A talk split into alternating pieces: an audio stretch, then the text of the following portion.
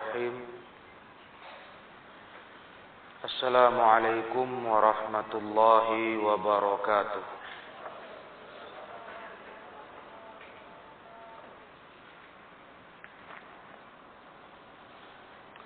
Innal hamdalillah nahmaduhu wa nasta'inuhu wa nastaghfiruh.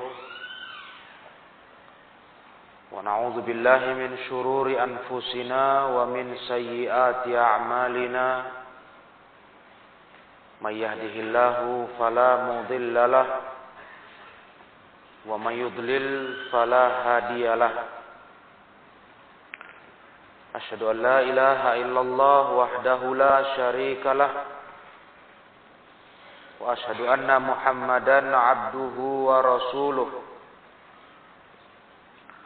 Ya ayyuhalladzina amanu taqullaha haqqa tuqatih wa la tamutunna illa wa antum muslimun. Ya ayyuhan nasu taqu rabbakumul ladzi khalaqakum min nafsin wahidah wa khalaqa minha zawjaha wa batha minhuma rijalan katsiran wa nisaa'a. واتقوا الله الذي تساءلون به والأرحام إن الله كان عليكم رقيبا يا أيها الذين آمنوا اتقوا الله وقولوا قولا سديدا يصلح لكم أعمالكم ويغفر لكم ذنوبكم ومن يطع الله ورسوله فقد فاز فوزا عظيما فإن أصدق الحديث كتاب الله وخير الهدى هدى رسول الله صلى الله عليه وسلم وشر الأمور محدثاتها فإن كل محدثة بدعة وكل بدعة ضلالة وكل ضلالة في النار أما بعد. Ikhwani fiddin, kaum muslimin rahimakumullah. Berikut ini kita akan melanjutkan kajian tafsir surah Yunus, memasuki ayat ke-65.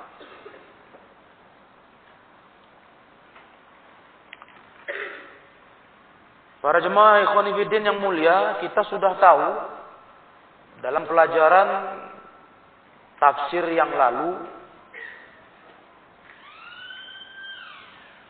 tentang sifat wali-wali Allah.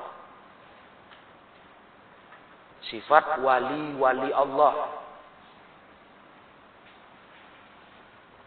yang mana mereka adalah orang-orang yang mulia, orang-orang yang dihormati manusia, orang-orang yang bahagia di sisi Allah tabaraka wa ta'ala. La khaufun alaihim wa la hum yahzanun. Orang yang tidak punya rasa takut, tidak pula sedih, karena apa yang mereka amalkan waktu di dunia amalan yang saleh. Jadi nggak ada yang disedihkan bagi mereka ketika mereka berhadapan dengan Allah tabaraka wa ta'ala. Dan kriteria para wali Allah itu adalah allazina amanu wa kanu yattaqun. Mereka orang-orang yang beriman dan mereka bertakwa. Mereka punya iman dan mereka bertakwa, senantiasa menjaga hukum Allah Ta'ala, ditegakkan, diamalkan, bahkan didakwahkan. Dan semua itu para ikhwan rahimakumullah tentu mendatangkan resiko. Resiko bagi mereka, para awliyaullah, wali-wali Allah. Dan resiko itu yang pertama sekali merasakannya adalah Rasulullah sallallahu alaihi wasallam. Dengan menegakkan Islam, menjalankan perintah Allah, meninggalkan larangan Allah, mengajak manusia kepada Islam, kita tahu bagaimana Rasulullah sallallahu alaihi wasallam dihinakan, direndahkan, dilecehkan sampai disakiti fisik beliau. Nah, di ayat berikut ini, ikhwan fiddin, ayat 65, Allah menghibur Rasulnya dan semua yang ikut ke jalan Rasul. Allah katakan di ayat ini, wala yahzunka qauluhum, jangan bikin sedih kamu, kata Allah ke Rasulullah, ucapan-ucapan mereka, musuh-musuh agama itu. Para ikhwah, para jemaah, mereka yang punya mulut, mereka bicara tentunya. Dan ketika mereka di atas kebatilan, mereka nggak akan tenang, nggak akan terima dengan adanya kebenaran. Dan mereka akan bicara, melakukan ucapan-ucapan yang buruk atas Nabi dan para pengikut beliau. Nah, Allah ingatkan Nabinya, jangan kau sedih terhadap mereka. Dan ini pun hiburan untuk semua orang-orang yang ikut ke jalan Nabi sallallahu alaihi wasallam. Begitulah para ikhwah, kita nggak boleh bersedih, jangan dibawa hati istilahnya. Karena soal komentar, soal hinaan, pelecehan terhadap kita, diri kita, itu biasa. Lagi pula kita bukannya sosok yang memang terlalu mulia, tidak. Kita pun banyak aib. Lah Rasulullah itu sosok mulia. Manusia yang sangat luhur budi pekertinya, sangat indah akhlaknya pun dihinakan, direndahkan, dilecehkan. Itu Rasulullah. Lah apalagi kita. Nah, di ayat ini para ikhwan, pertama untuk Rasulullah hiburannya, agar beliau jangan merasa di bawah hati terhadap musuh-musuh agama. Nah, kemudian kedua untuk kita semua yang ikut jalan Nabi sallallahu alaihi wasallam.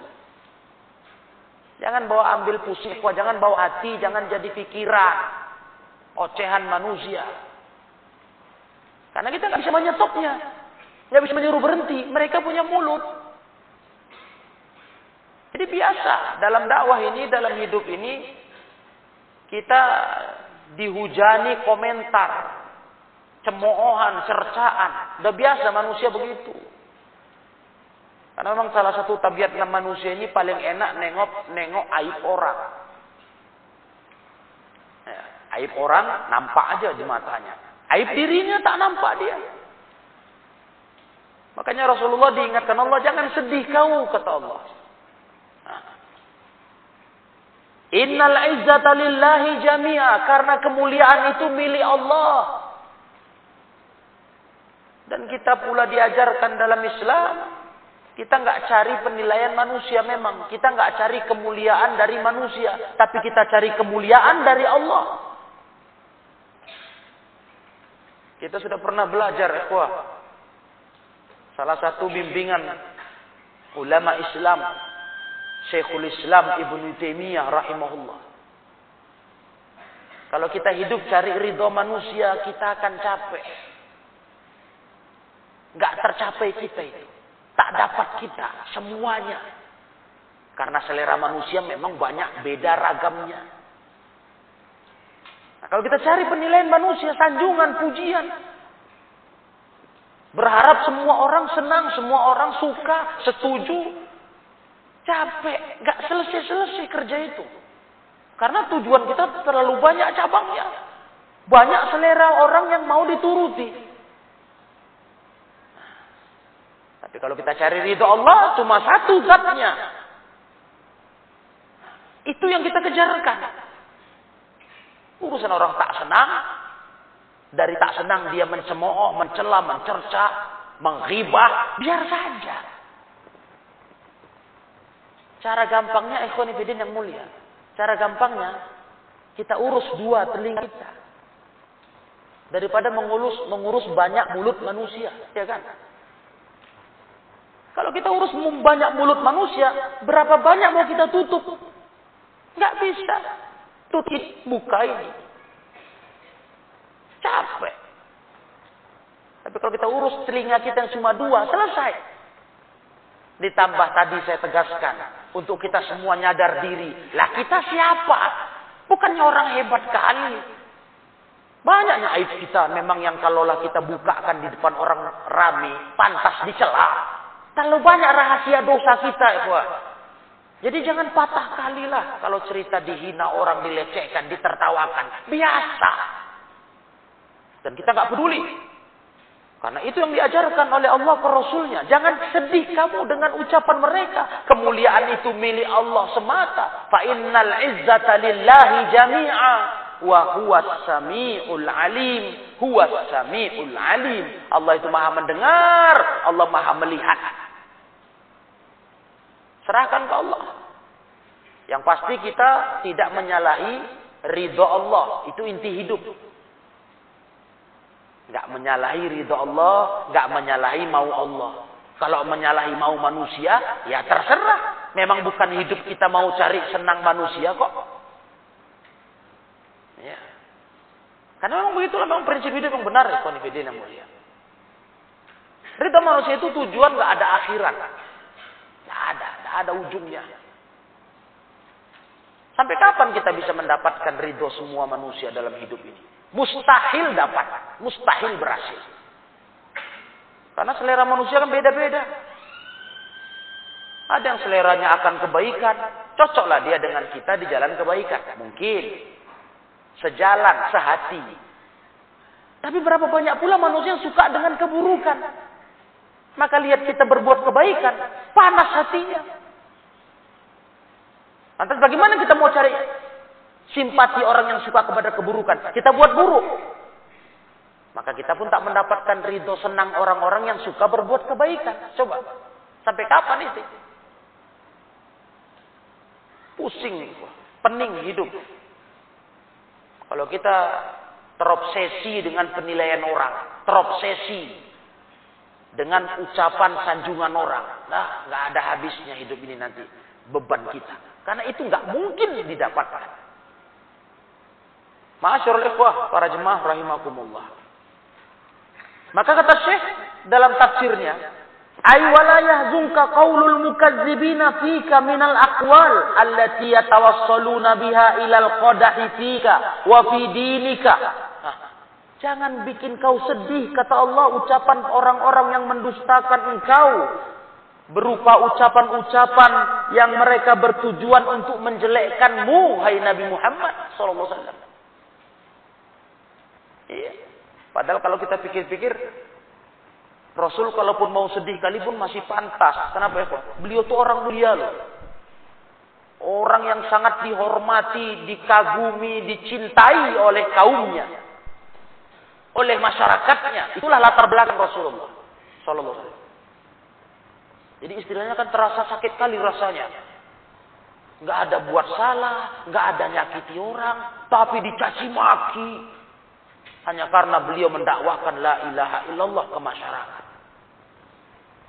Itu pun Allah larang. Jangan sedih kau, kata Allah. Nah, itu makanya wah, kita lebih pantas lagi untuk jangan sedih. Nah, kita kan bukan siapa-siapa. Terlalu banyak kekurangan kita yang memang pantas kali dicerca-cerca, dicela orang. Ya biasa saja. Nah, itu kata Allah, kata Syekh dari tentang firman Allah ini. Nah, mereka ingin menyerangmu, menjelekkanmu al-qadah fika wa fi dinika, dan ingin menjelekkan agama yang kau bawa, hai Nabi Muhammad. Jadi biar aja mereka itu.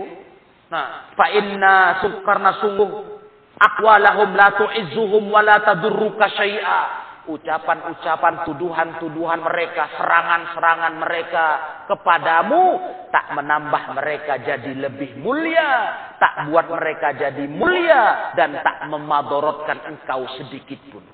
Kalau kita mau jujur, Pak, apanya rugi kita kalaupun orang caci maki kita? Nggak ada. Kita khawatir jadi orang nggak suka sama kita karena banyak kali cacian. Jangan khawatir, hati orang semua Allah yang atur. Jadi ngapain kita terlalu beban mikir cercaan, cacian, fitnah, tuduhan. Ya itu nggak akan pernah habis dalam hidup. Dalam hidup ya, dalam segala kondisi, segala urusan, nggak akan pernah sepi. Tak pernah habis yang namanya ucapan-ucapan buruk atas diri kita. Pasti. Dan kalau kita jujur, apalah bikin rusak kita? Apa bikin madarat kita? Sepanjang kita tetap menjaga ridho Allah yang kita kejar, urusan hati orang lain, Allah yang atur. Apa payahnya bagi Allah? Ketika hati-hati manusia diatur Allah, saat mereka mendengar caci maki terhadap kita, mendengarkan cemoohan, hinaan, malah hati mereka menolak. Hati mereka nggak percaya, hati mereka benci dengan ucapan-ucapan itu, dan malah tambah cinta mereka kepada kita, kan begitu? Urusan hati Allah yang atur, gitu. Ini hiburan ini kepada Nabi Shallallahu Alaihi Wasallam. Jangan ambil pusing cakap mereka itu, biasa saja. Itulah hidup Quran. Makanya dalam menghadapi hidup ini, jemaah yang dimuliakan Allah, kita harus banyak berbesar hati, lapang dada. Ya kalau kita kecewa, marah, tersinggung, itu sifat manusiawi. Tapi nggak sampai membuat kita berlarut-larut, sampai buat stres, depresi karena cakap orang. Ah tidak, cakaplah bilang. Amoklah cakapkan. Yang pasti kita sudah tahu cara menghadapinya. Dan yang pasti juga, semua cakap mereka itu ada pertanggungjawabannya. Karena ini menyangkut masalah kehormatan.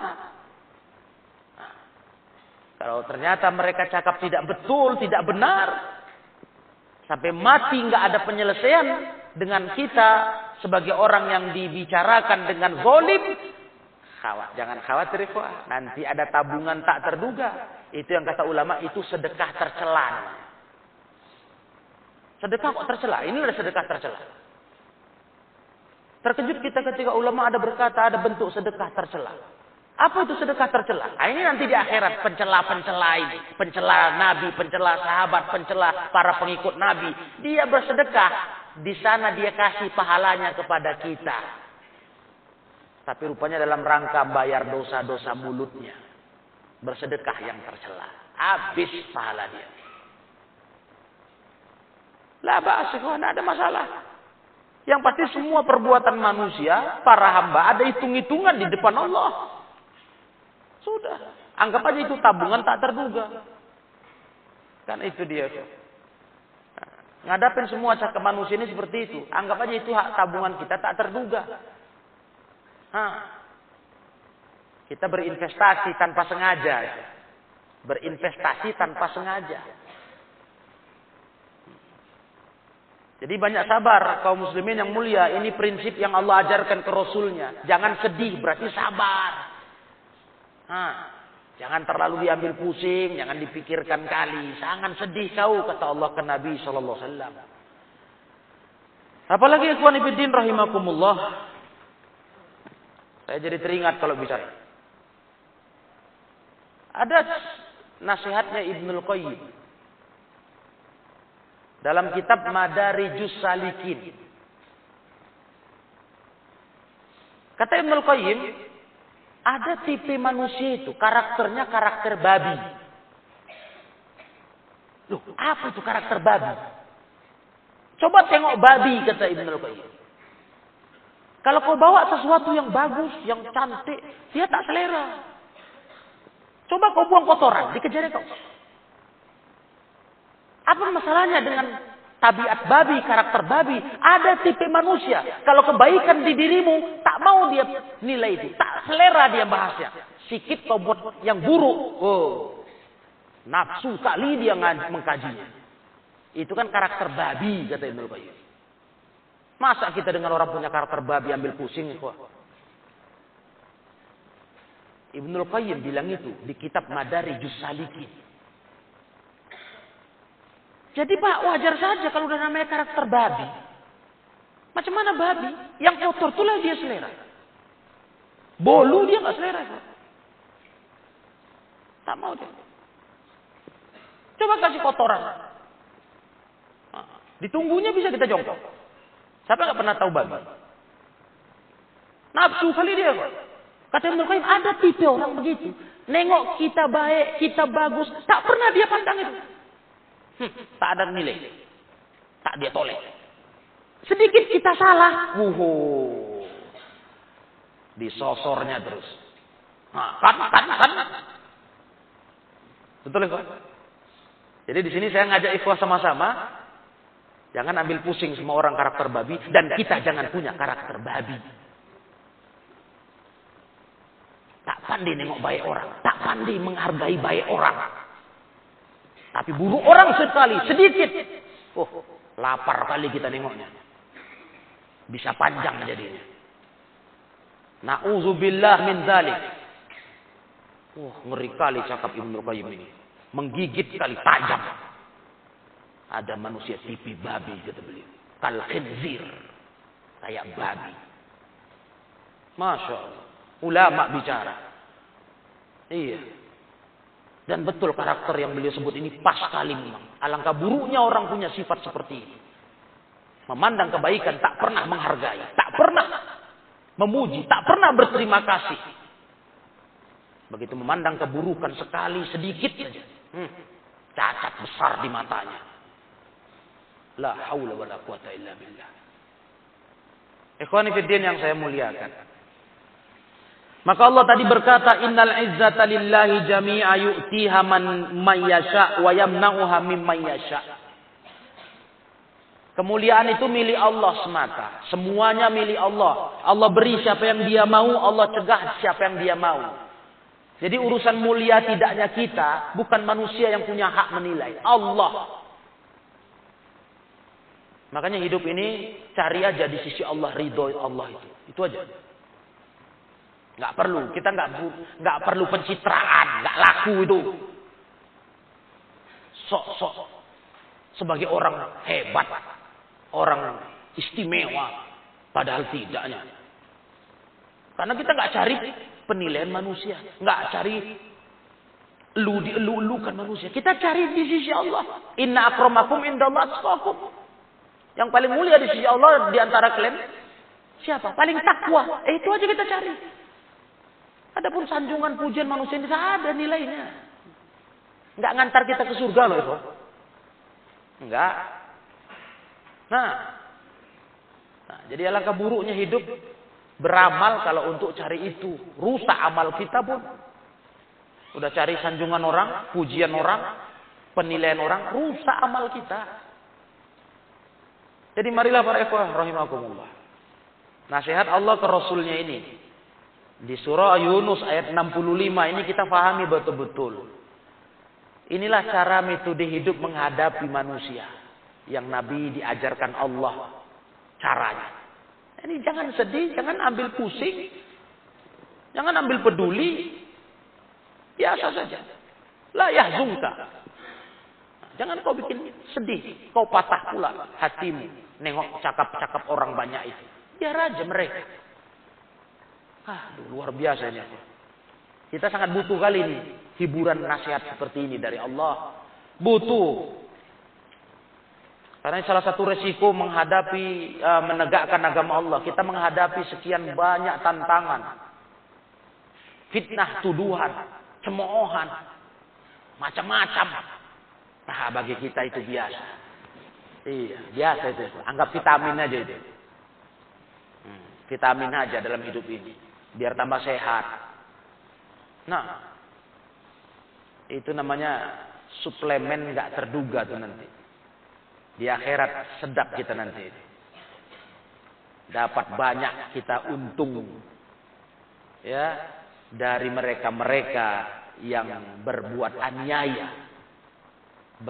aniaya dalam hidup mereka terhadap sesamanya. Allah Ta'ala man kana yuridul izzata falillahil izzatu jami'a.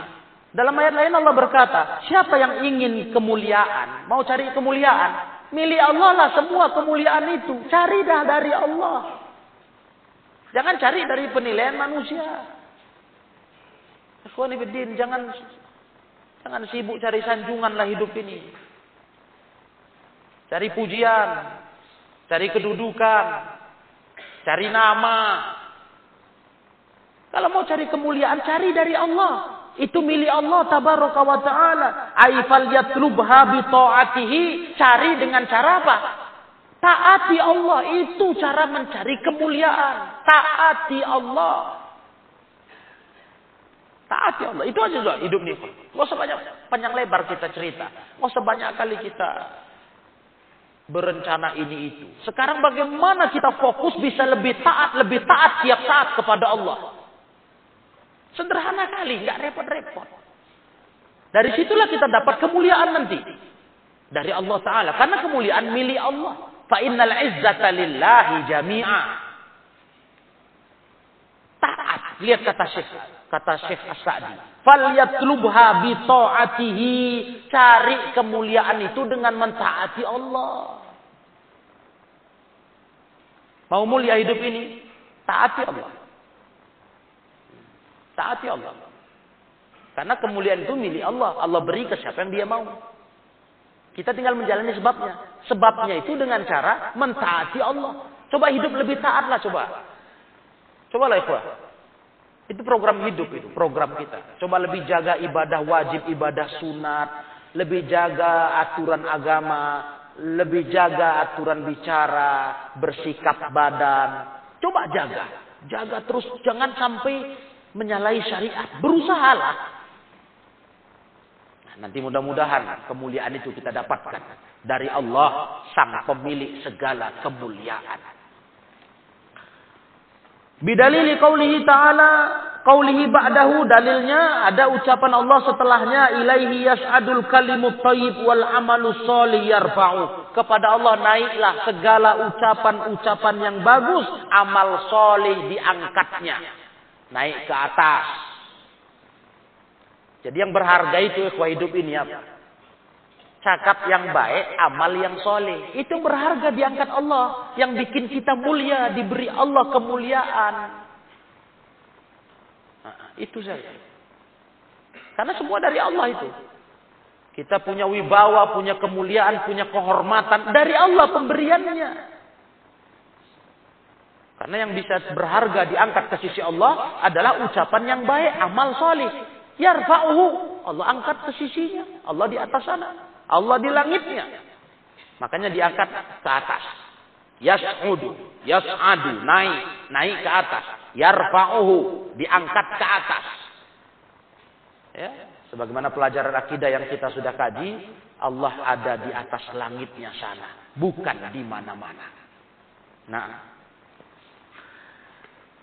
wa minal ma'lum annaka ala ta'atillah wa annal izzata laka wa li atba'ika minallah. Dan termasuk hal yang sangat kita ketahui bahwasanya engkau ketika engkau taat kepada Allah Ta'ala, kau jaga ketaatan, maka engkau akan mendapatkan kemuliaan dari Allah, begitu pula pengikutmu hai Nabi Muhammad.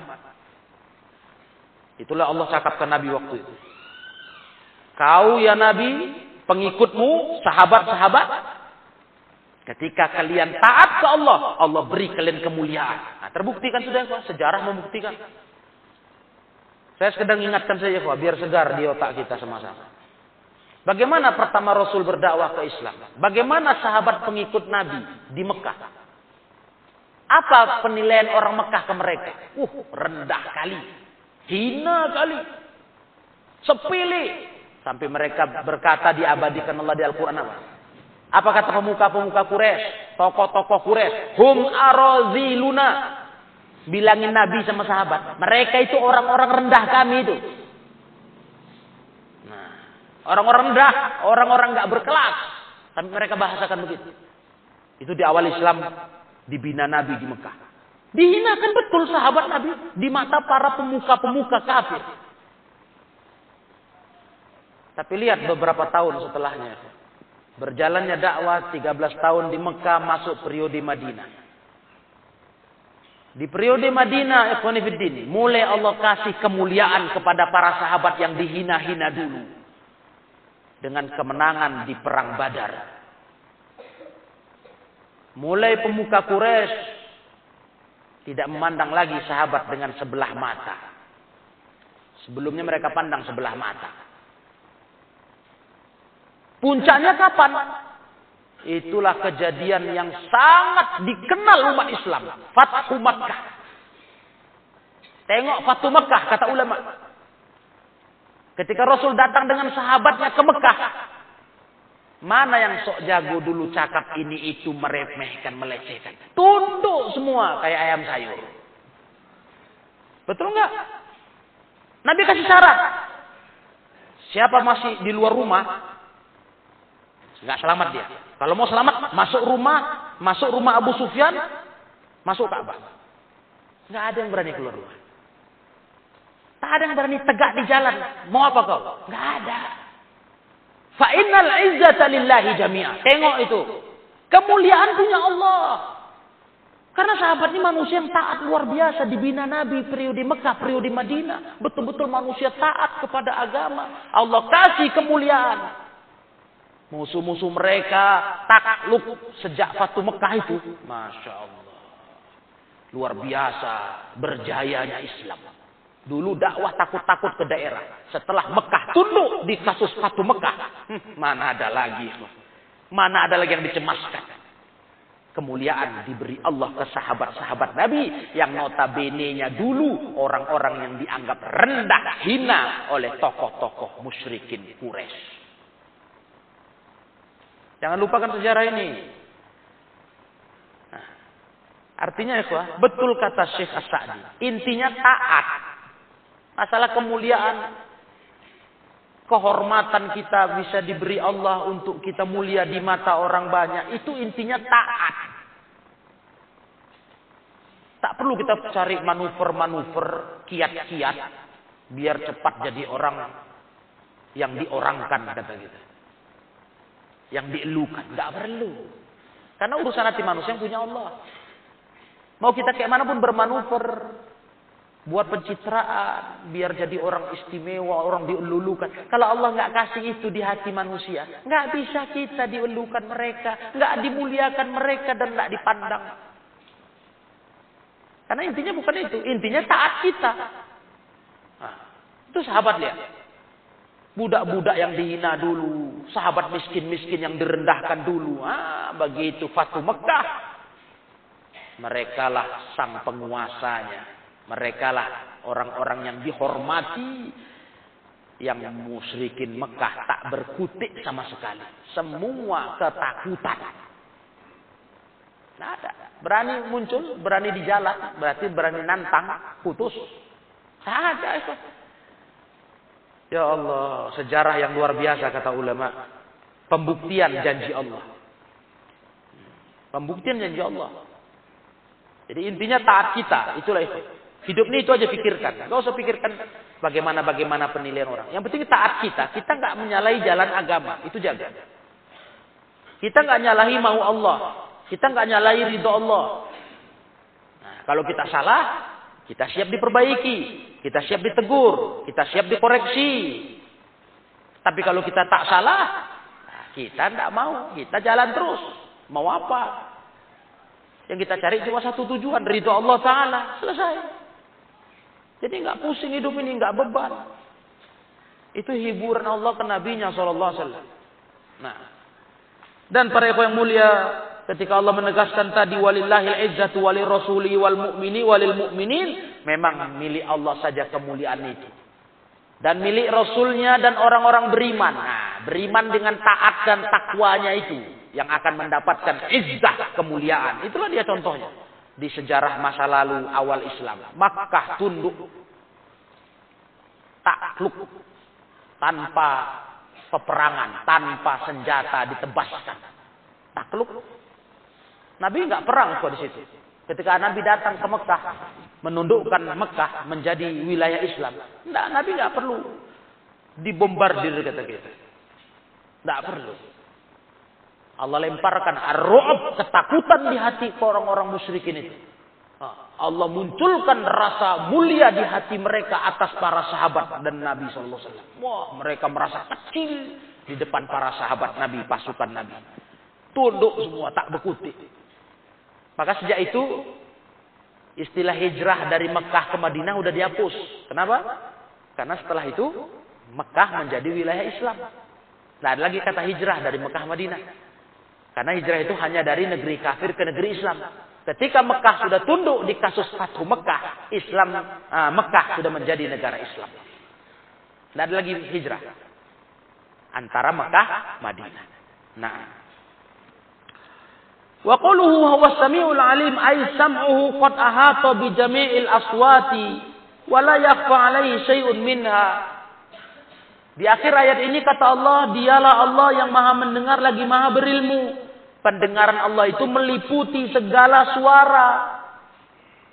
Allah serba tahu, Allah sangat mendengar semua suara. Nah, tak sedikit pun tersembunyi dari Allah satu pun suara. Semua Allah dengar. Karena Allah maha mendengar. Makanya kalau ada apa-apa, ikhwah, beban kali, namanya kita manusiawi, punya hati. Beban kali rasanya himpitan mental. Dari musuh-musuh agama. Dari mulut-mulut pembenci agama. Ya sudah, kadukan ke Allah. Allah maha mendengar. Sami'. Begitu aja. Cepat mengadu. Ada tempat mengadu kita, Allah. Nah, kadukan ke Allah problem kita, beban kita. Karena kita manusia juga. Sekuat-kuatnya kita megang ilmu, ya secara sifat manusiawi datang juga itu, masuk ke hati kita, rasa gundah, rasa jengkel, rasa gelisah.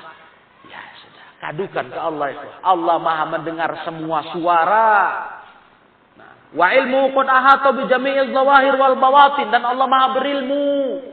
Al-alim, yang ilmu Allah meliputi segala yang nampak maupun yang batin yang tersembunyi. Fala ya'zub anhu mithqalu dzarratin fis samawati wal ardi wala asghar min dzalika wala akbar. Tak satu pun yang bisa tersembunyi dari Allah walau sebesar biji dzarrah, biji yang paling kecil. Tidak di langit, tidak di bumi, semuanya Allah tahu. Tidak besar, tidak kecil, tidak pula besar. Tak ada yang luput dari ilmu Allah.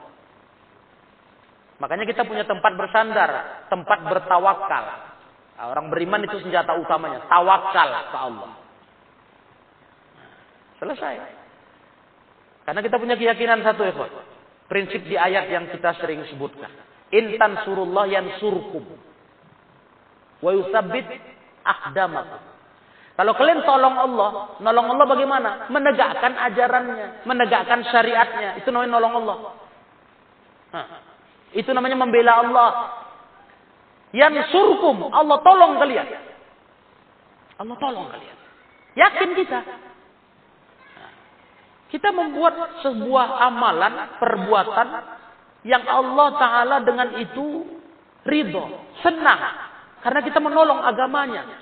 Kita tegakkan Islam ini, kita amalkan. Bagaimana kita kok ragu Allah menolong kita?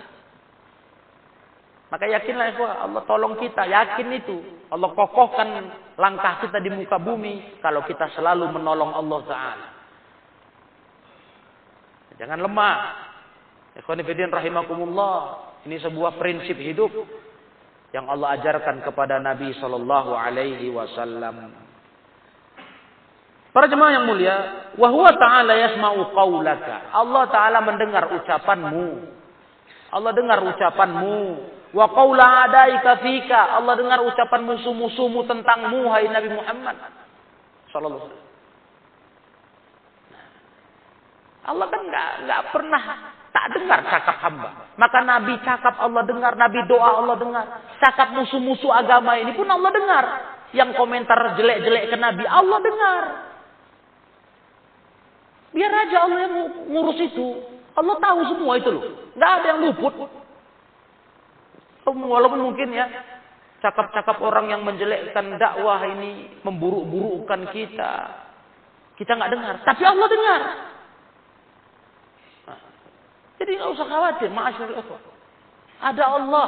Tempat kita bersandar. Tempat kita mengadu. Kita bergantung. Dan kita percaya Allah maha mampu segalanya.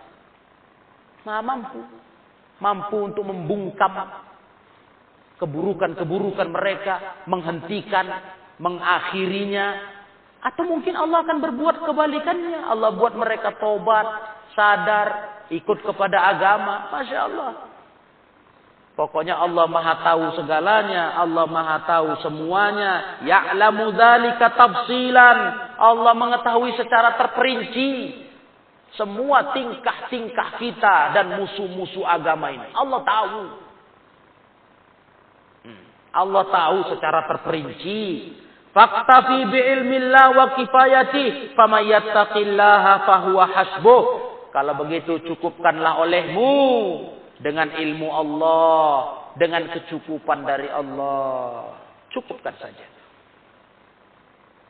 Begitulah pesan Syekh menjelaskan dialog ayat ini dari Allah ke Rasulnya. Nah, cukupkan saja Allah, hai Rasulullah SAW. Cukupkan ilmu Allah saja. Nah, dan siapa bertakwa kepada Allah, Allah akan menjadi yang mencukupkan dia. Fahuwa hasbuh. Intinya takwa tadi. Intinya taat. Kan enak itu. Kan jadi sederhana program hidup ini kan. Kalau enggak kan terlalu panjang. Jelimet. Ruwet. Banyak manuver. Capek. Banyak gaya. Akhirnya jatuh kata orang. Kita sederhana aja. Kayak mana saya berbuat cocok dengan mau Allah. Mengisi umur ini. Selesai kan. Kita sederhanakan aja, ngapain kita panjang lebar kali? Sederhanakan aja. Nah, makanya itu butuh ilmu, ikhwah, untuk mengukur betul nggak langkah hidup ini. Butuh ilmu, disitulah gunanya. Ketika kita mau berbuat, kita mau beraktivitas, mau berbicara, kita nilai pakai ilmu, cocok nggak ini? Ada nggak pelanggaran ilmunya? Ada nggak hal-hal yang tidak bertentangan dengan agama? Nah, kita koreksi dengan ilmu.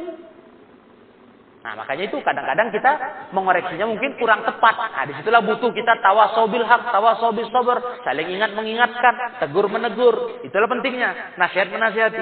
Karena kadang-kadang kita bisa salah. Pasti itu. Iya. Salah.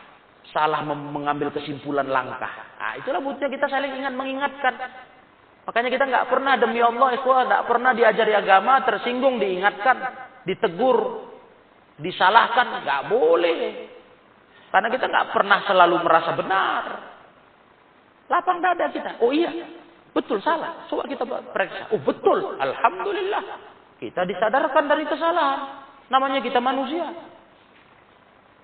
Nah, jadi sederhana kali lah ikhwah hidup ini. Nggak pening-pening kayak banyak orang yang sia-sia rasanya. Dan tujuan-tujuan selain ridho Allah itu merusak niat, merusak amalan. Rugi lah itu. Rugi. Ya, hidup ini sebentar, jemaah yang mulia. Sama tahu kita. Tak lama kita di dunia ini.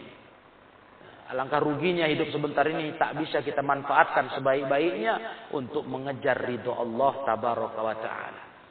Nah. Nah, berikutnya ayat 66 sampai 67 Allah berfirman, "Ala inna lillahi man fis samawati wa man fil ard." Ketahuilah sesungguhnya milik Allah lah apa yang ada di langit dan di bumi. "Wa ma yattabi'ul ladzina yad'una min dunillahi syuraka." Dan tidaklah yang diikuti orang-orang yang menyeru selain daripada Allah tabaraka wa taala itu menjadi sekutu-sekutu Allah, mereka enggak ngikuti apapun sebenarnya. Mayat tabi'u, tidak mengikuti apapun. Jadi nggak ada keyakinan yang kuat mereka ikut para penyembah-penyembah Allah, selain Allah itu. Iyat tabi'una illa dhanna, yang mereka ikut cuma praduga saja, cuma yang kira-kira, sangkaan. Nggak ada kekokohan mereka itu. Orang buat syirik tuh nggak ada kekokohan dalam keyakinan. Cuma ikut-ikutan. Nah, bagaimana suara terbanyak, orang paling banyak buat, nah, ikut-ikut saja. Nah, wa inhum illa yakhrusun, mereka tidak lain hanya menduga-duga, mereka-reka, ya kira-kira begini, betul ini, nah, begitu. Itu orang syirik. Mereka nggak punya keyakinan itu, kata Allah. Yakhrusun, hanya menduga-duga. Walladzi ja'alakumul laila litaskunu fihi wan nahara mubsira. Inna fi dzalika laayatil liqaumi yasma'un. Dialah Allah Ta'ala yang menjadikan malam bagi kamu agar kamu bisa beristirahat. Dan menjadikan siang untukmu menjadi sesuatu yang terang benderang. Mubsirah. Inna fi dzalika laayatin liqaumin yasma'un. Sungguh pada perkara itu ada tanda-tanda kekuasaan bagi orang yang mau mendengarkan. Nah, itu para ikhwah ayat 66 sampai 67. Kata Syekh As-Sa'di yukhbiru ta'ala anna lahu ma fis samawati wal ardi khalqan wa mulkan wa abidan. Allah Ta'ala memberitahukan bahwasanya milik Allah lah isi langit, seluruh langit dan bumi. Baik penciptaan, kepemilikan, abidan, hambanya. Itu semua milik Allah. Mutlak. Ya tasarrafu fihim ma yasha bima sya'a min ahkami. Allah yang mengolah. Mengatur semuanya yang ada di langit dan bumi itu sesuai dengan kehendaknya, dengan hukum-hukumnya. Tak ada duanya, Allah tunggal, sendiri ngatur alam semesta. Tak ada sekutu, tak ada. Nah, fal jami'u mamaliku lillah, musakharuna mudabbarun, la yastahiquna syai'an minal ibadah. Maka semua yang ada di langit dan bumi ini adalah kepemilikan Allah Tabaraka wa Ta'ala. Semua ditundukkan, diatur Allah. Maka tak satupun yang ada di langit dan bumi yang berhak diberi ibadah. Gak pernah ada hak ibadah untuk semua makhluk. Namanya semua kita ini dipunyai Allah, dimiliki Allah. Jadi siapa pula yang bisa mendapat hak ibadah, sedangkan kita bukan pencipta, kita makhluk dicipta. Makanya tak pernah benar peribadatan ke selain Allah. Nah, tak pernah benar itu semua batil. Nah, walaisu suraka lillahi biwajhin minal wujuh.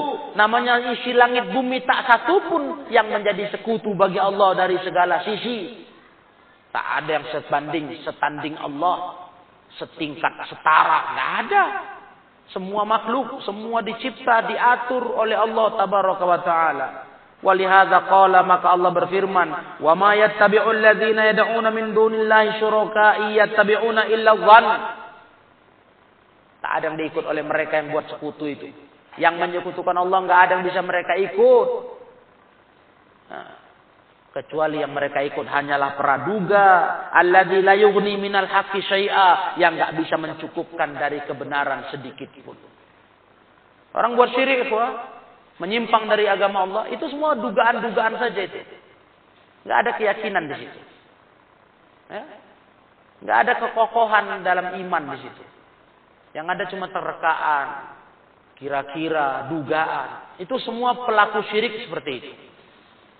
Wa inhum illa yakhrusun fi zalika. Mereka hanya menduga-duga dalam perkara itu. Perkara syirik itu. Hanya pakai dugaan saja. Menduga-duga dengan kharsu kizbin, dengan dugaan dusta. Wa ifkin wa buhtanin, dengan dugaan penuh tipuan saja. Ifkin, buhtan, kebohongan. Makanya ahlu syirik itu orang yang paling bodoh, paling lemah, paling rendah.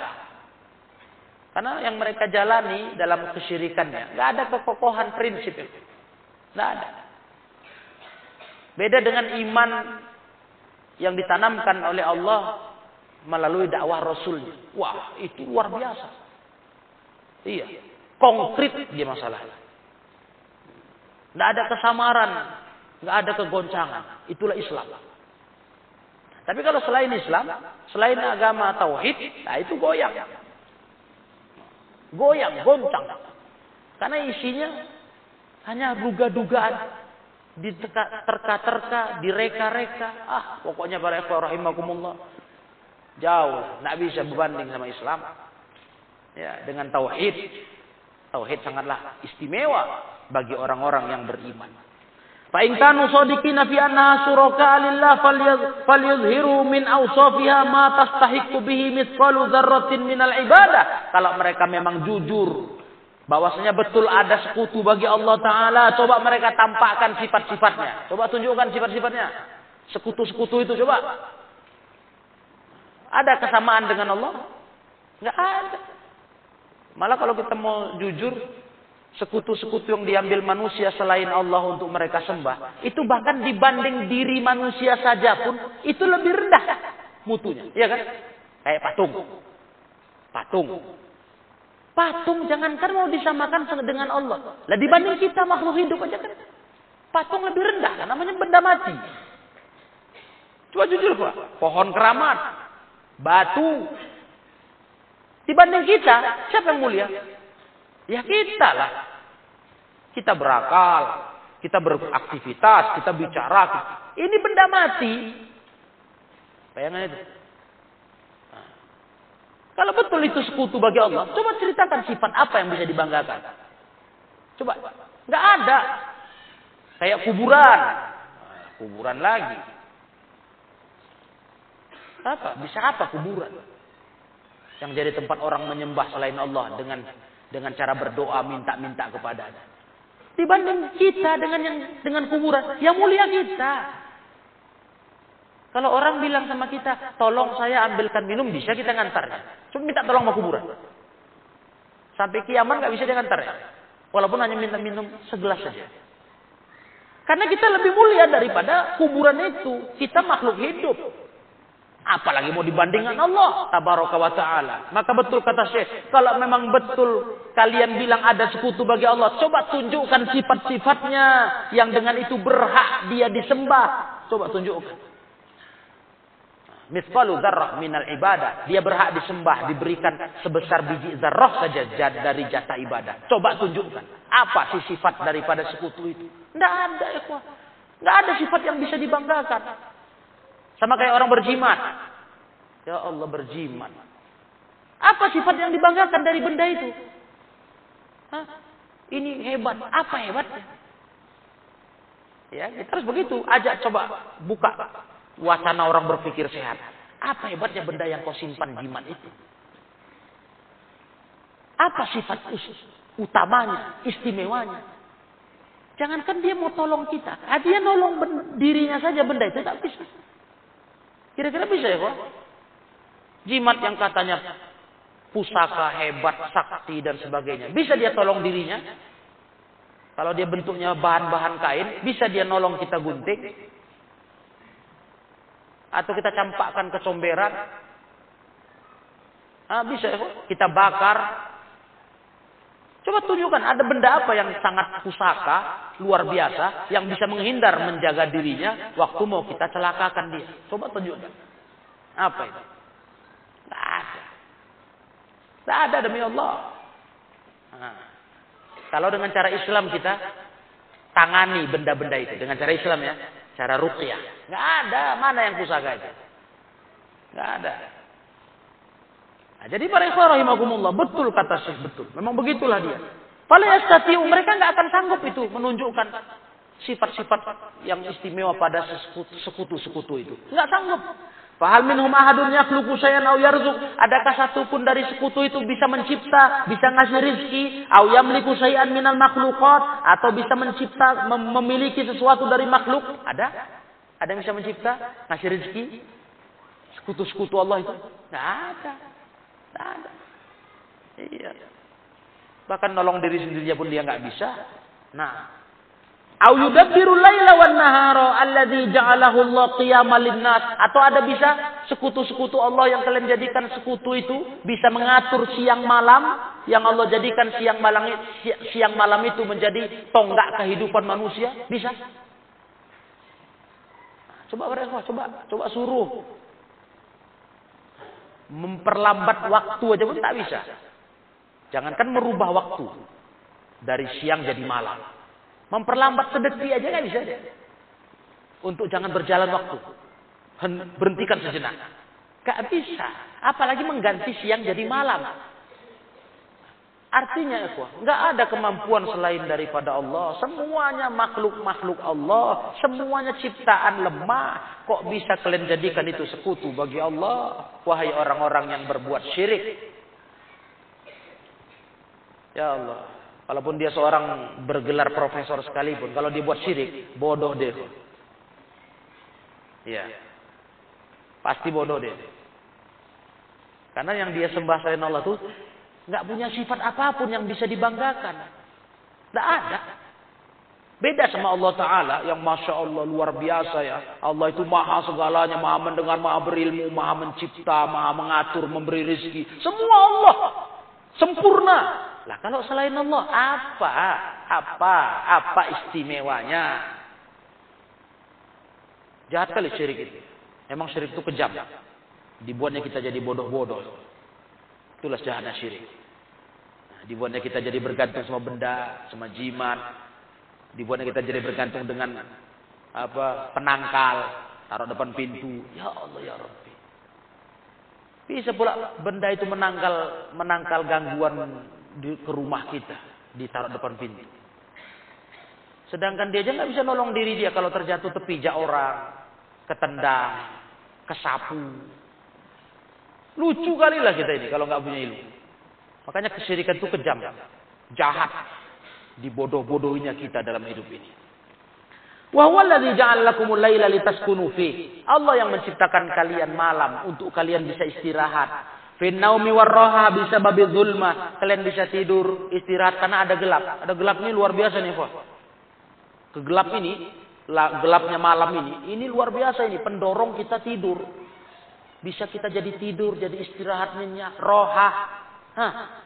Allazi taghsha wajhul ardi falau istamarrat biha lama qarru wa lama sakanu. Ya.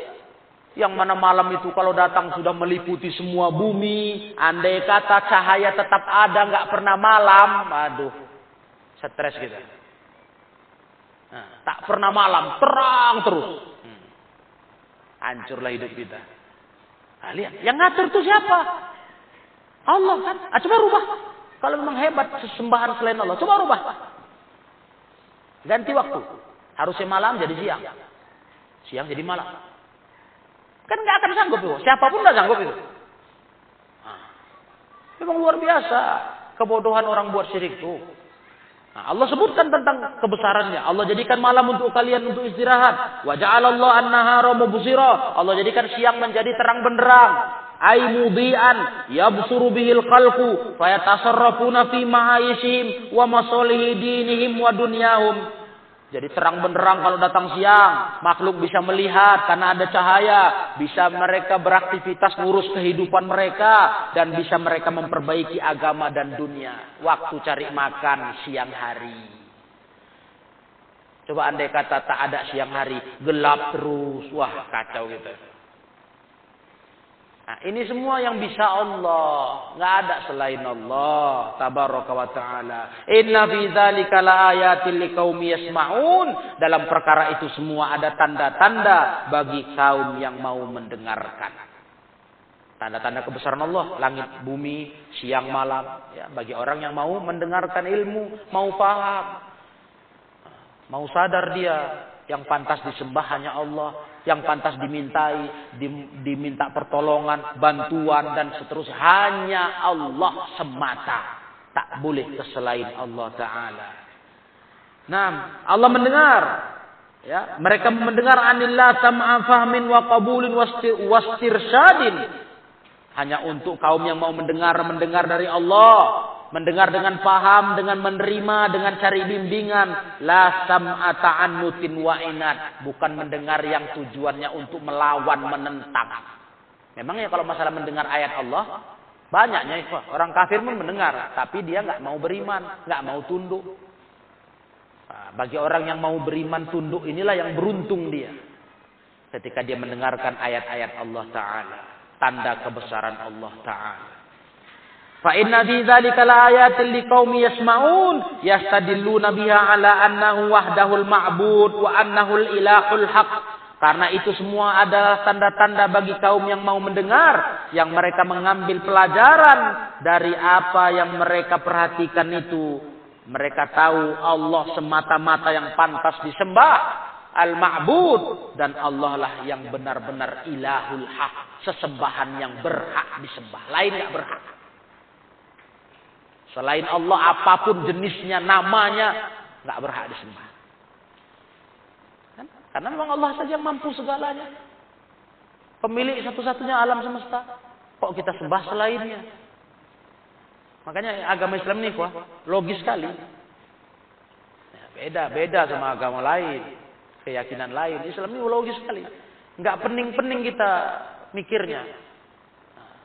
Nyata, nampak terang benderang. Petunjuk cahaya dalam hati kita. Wa anna ilahiyata ma siwahu batilah. Sesembahan selain Allah itu sesembahan yang batil.